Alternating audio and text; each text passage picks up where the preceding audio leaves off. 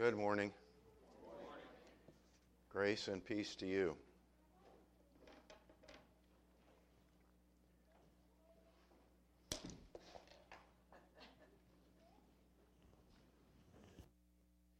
Hmm. When you are afflicted by uh, the uh, of the body, realize how frail you are. That we are but dust, and we are sustained here by Almighty God. And uh, how frustrating it can be. Trying to sing this morning, and it just didn't work very well. But it's great to see every one of you. Uh, thank you, Mike, for the prayer. And uh, we will, with the Lord's help, get through the lesson. We're going to talk about being uh, true friends or real friends. And uh, not only that we have a Friends Day today and inviting friends to come be with us, but just thinking about today's culture and uh, the way we do our business and go about things we have people that we call friends, but do we really have friends? You know, we've got friends on social media everywhere. Uh, befriend me. Be my friend. We have uh, acquaintances at the bank, at the market, or whatever.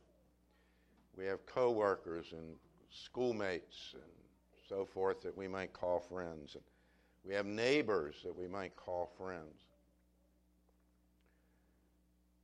But are they really friends? And are you a friend to them? And in saying that, know, here's my question. If we're in deep trouble or they're in deep trouble, how many people will we stand with and really help out, or will they come and help us out? You know, if you lost your job, would they help you pay your bills? All these social media friends out there, if you put out the word, I lost my job, I owe $1,000, how many of them would, would help you out? How many of them would you help out? What would, happen, what would happen if your car blew up and you didn't have a car and you need a car to get to work? Would they lend you one? Would they uh, give you rides? Are they really friends? What if you had a heart attack or cancer or were in the hospital? And then you got home and you were in rehab. Would, would they bring meals? Would they come and help take care of things at your house? Are they really your friends? Are you friends to people like that? What if their marriage fell apart? Would you comfort them and encourage them, or would you kind of back off? You know, sometimes we back off and people say, oh, they, they must be tainted, they, they did something bad, and we don't want them, we don't want anything to do with them because of their marriage. It didn't work out. It's somewhat surprising. I don't know if you've ever studied friends or friendship in Scripture, but the Bible has an awful lot to say about friendship. It really does. It's kind of surprising to me about how to be real friends. As we would expect, any relationship, where we're talking husbands and wives, we talked about husbands and wives last week, uh, brothers and sisters in Christ, and so forth and so on. True, good, solid relationships are built on love. That's the foundational characteristic of any good friendship, any good relationship. It's love. And we're not even talking about, even with husbands and wives, the romantic thing. But we're talking about a love that will sacrifice, a love that will give, a love that will put aside its own needs and come to help out someone else who is in need. That's what we're talking about. So, today in our lesson, we want to take a look at a true friendship, and that is the one of David and Jonathan uh, in the Old Testament. And uh, just to see some characteristics here of that, look at a couple passages in Proverbs that talk about being friends and kind of challenge us. Uh, are we really friends? Do we have friends? Do we want to be friends?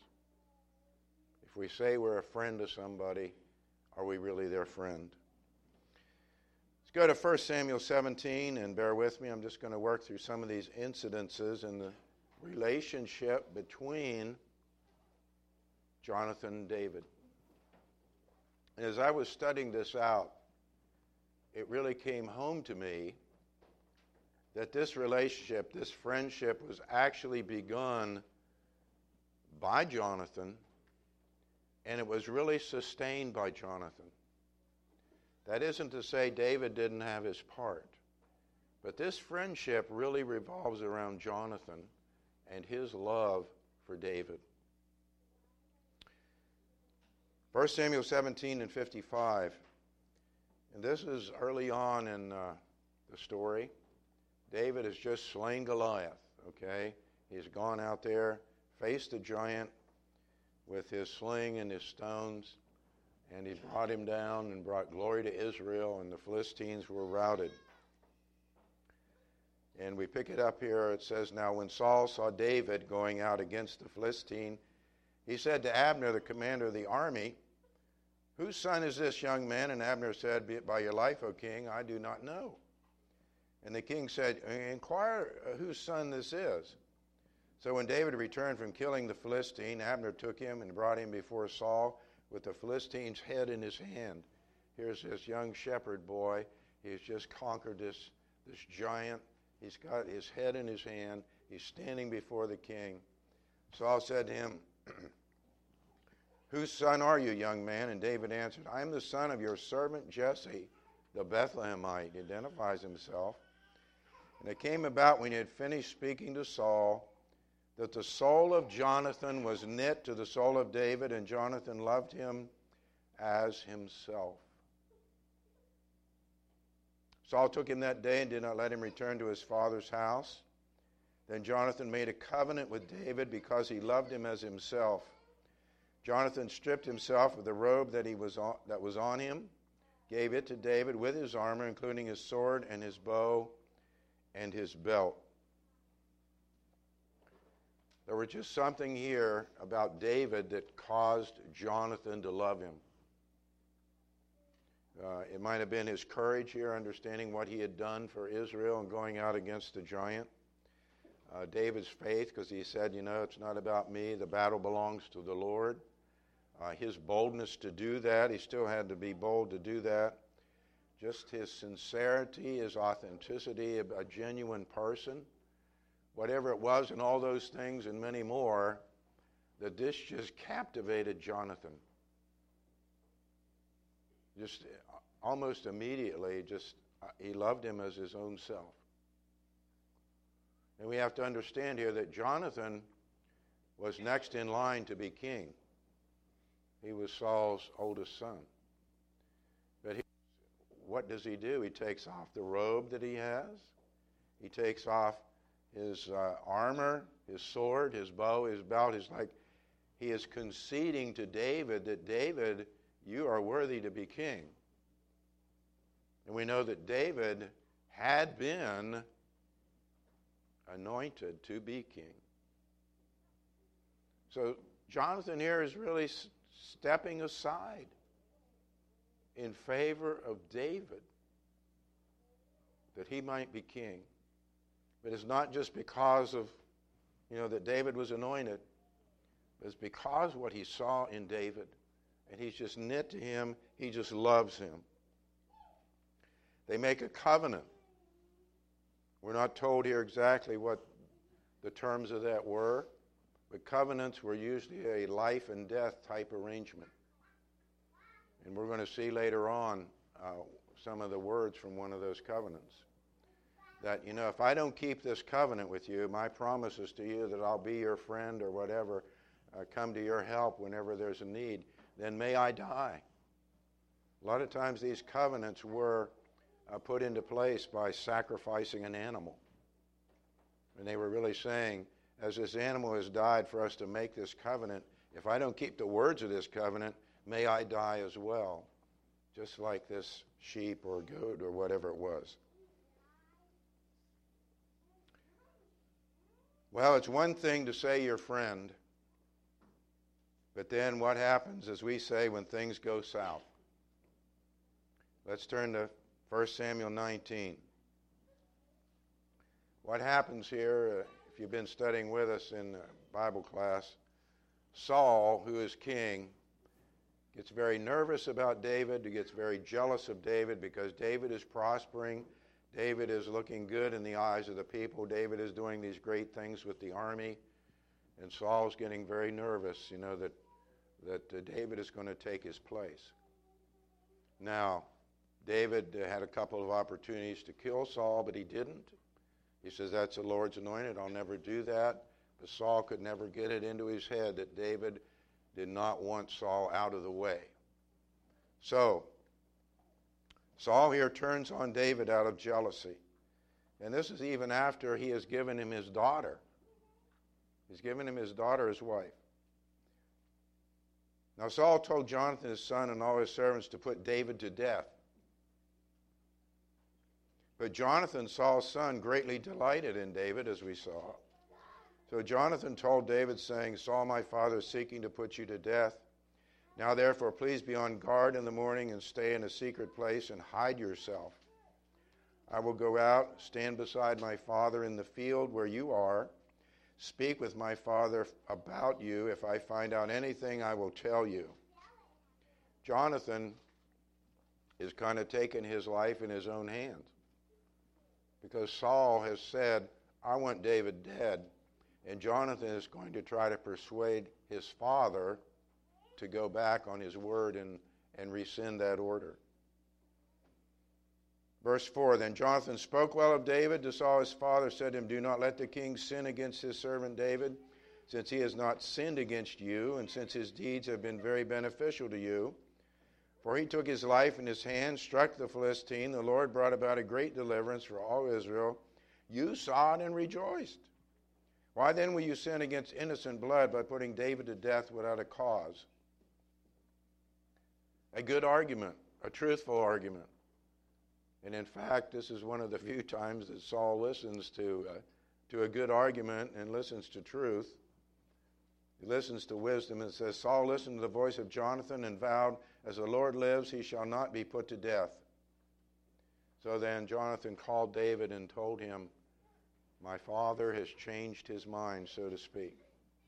So uh, that took a lot of boldness. And what we see here, that Jonathan intercedes for David.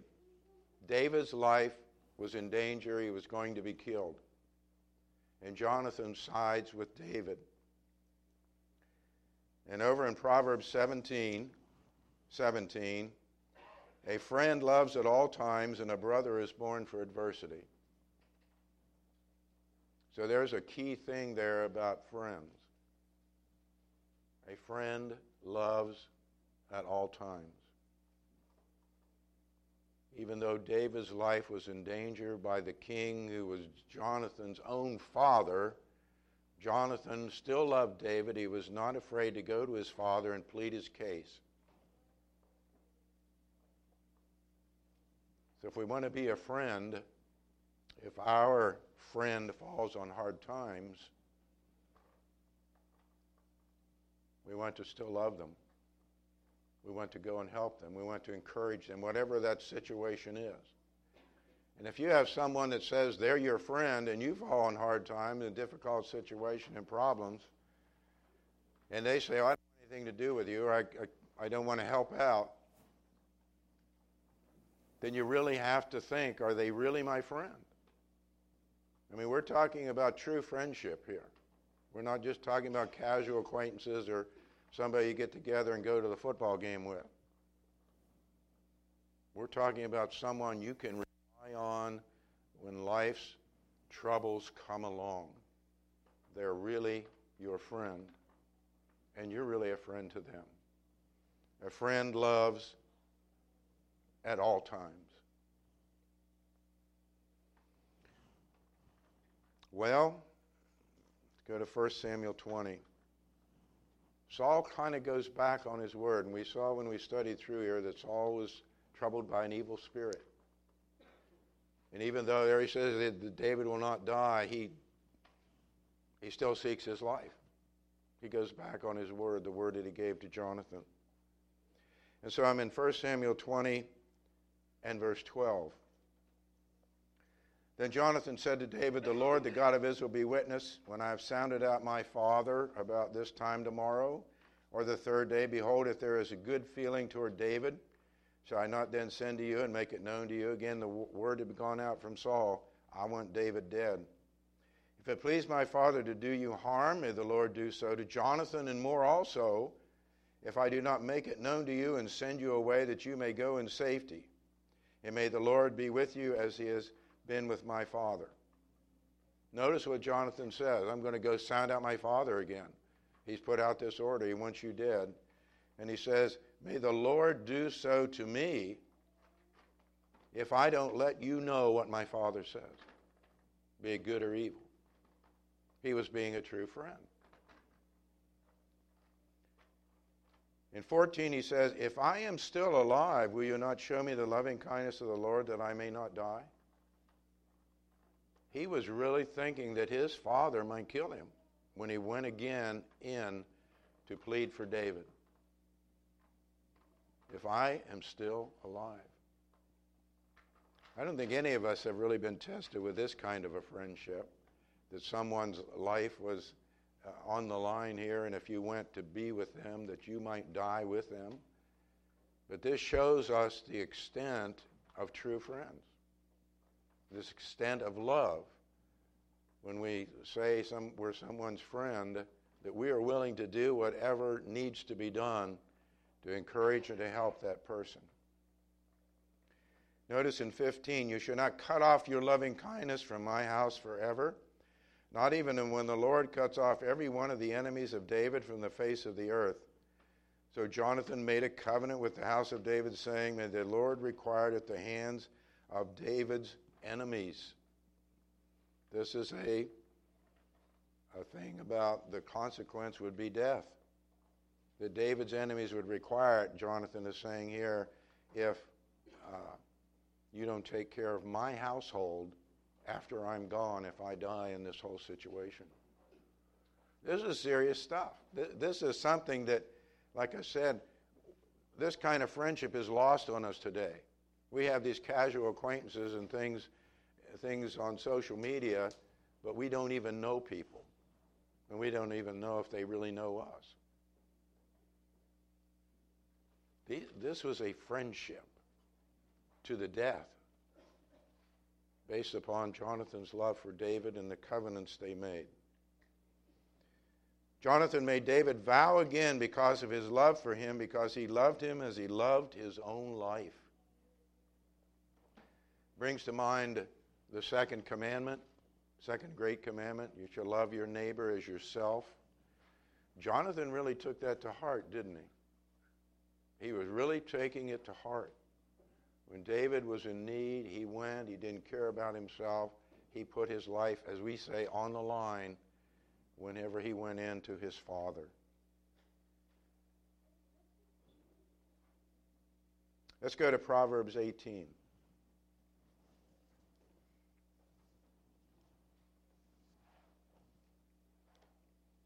Verse 24. A man of too many friends comes to ruin. Interesting thought. But there is a friend who sticks closer than a brother. I think that's kind of what we're talking about. You know, we got friends here, friends there, friends everywhere, but are they really friends? But there is a friend who sticks closer than a brother. Adversity tests friendships. Adversity tests any relationship, doesn't it? Husbands and wives, brothers and sisters have a problem in the church. Parents and children. Adversity tests these relationships. Adversity tests friendships. And we find out who really our friends are when we're in need and if we're really a friend to someone. Or what we've been saying is just words, you know? They're just words. 1 Samuel 23. David is on the run. He's found out, you know, Saul wants his life. He's got to he's got to flee. He flees to caves. He flees to different places, the wilderness. He's on the constant run now from Saul until Saul is taken out of the way. In 1 Samuel 23:15, David became aware Saul had come out to seek his life while David was in the wilderness of Ziph at Horesh. And Jonathan, Saul's son, arose and went to David at Horesh and encouraged him in God. Notice David's out there in the wilderness, you know, wherever. And Jonathan says in his own mind, I'm thinking, David needs encouragement because he's out there, he's just with this ragtag group of guys running for his life. I got to be with my friend, I got to encourage him. Thus he said to him, Do not be afraid, because the hand of Saul my father will not find you, and you will be king over Israel, and I will be next to you. And Saul my father knows that also. And the two of them made a covenant before the Lord, and David stayed at Horesh while Jonathan went to his house. There's another covenant, there's another pledge of the two that they would, no matter what happened in life, they would take care of one another. Proverbs 27 9. Oil and perfume make the heart glad, so a man's counsel is sweet to his friend. When we have trouble, when we need guidance, when we need help, true friend comes alongside and says, You know what, Jeff? I think this is what you need to do. I'm here to help you. Don't be afraid. God is with you. You know, sometimes we sink down, the, the troubles come, we think God doesn't love us anymore. We wonder where God is. And we need, you know, we need the encouragement from God, but sometimes that encouragement comes in a body of flesh, doesn't it? It comes in the form of a person. And how sweet that is when someone comes and says, I know I'm here. I want to help you. Don't be afraid. Sometimes when people have adversity, we kind of mentioned this earlier, we, we kind of back away and say, well, I don't want to bother them now, you know. You ever do that? They're, they're having trouble now. Let's not, let's not uh, go over to their house or make a phone call. They got too much on their plate. That is the time when people need encouraged. Doesn't have to be a long call, doesn't have to be a long visit. But people need encouraged when they're in the throes of pain and trouble and heartache. And if we're true friends, we won't be afraid just to call and say, hey, I'm praying for you. I'm praying for you that all will be well. True friends do these kinds of things. Well, things did not end well for Jonathan. He remained true to his father, and they died in a battle at the hand of the Philistines. But David did not forget what Jonathan had done for him in his life and how he'd encouraged him and even saved his life on at least twice, on two occasions. And in 2 Samuel 1, David wrote a psalm that is recorded for us here, a lament over the passing, the deaths of Saul and Jonathan. And I'm not going to read it all, but I want to read verses 25 and 26 as we see David's response kind of to all of what Jonathan did for him. How have the mighty fallen in the midst of the battle? Jonathan is slain on your high places. I am distressed for you, my brother Jonathan. You have been very pleasant to me. Your love to me was more wonderful than the love of women. That's not romantic love, excuse me, as some have tried to suggest, but that's the love we're talking about the sacrificial love that Jonathan gave of his own life for David and to David. Putting another person ahead of, ahead of yourself at the expense of your own loss, your own disadvantage. That's a true friend. David did not forget it, and he mourned the passing of Jonathan. We want to wrap up in John 15. I pray our thoughts today about friendship have been helpful and encouraging. That, am I a true friend?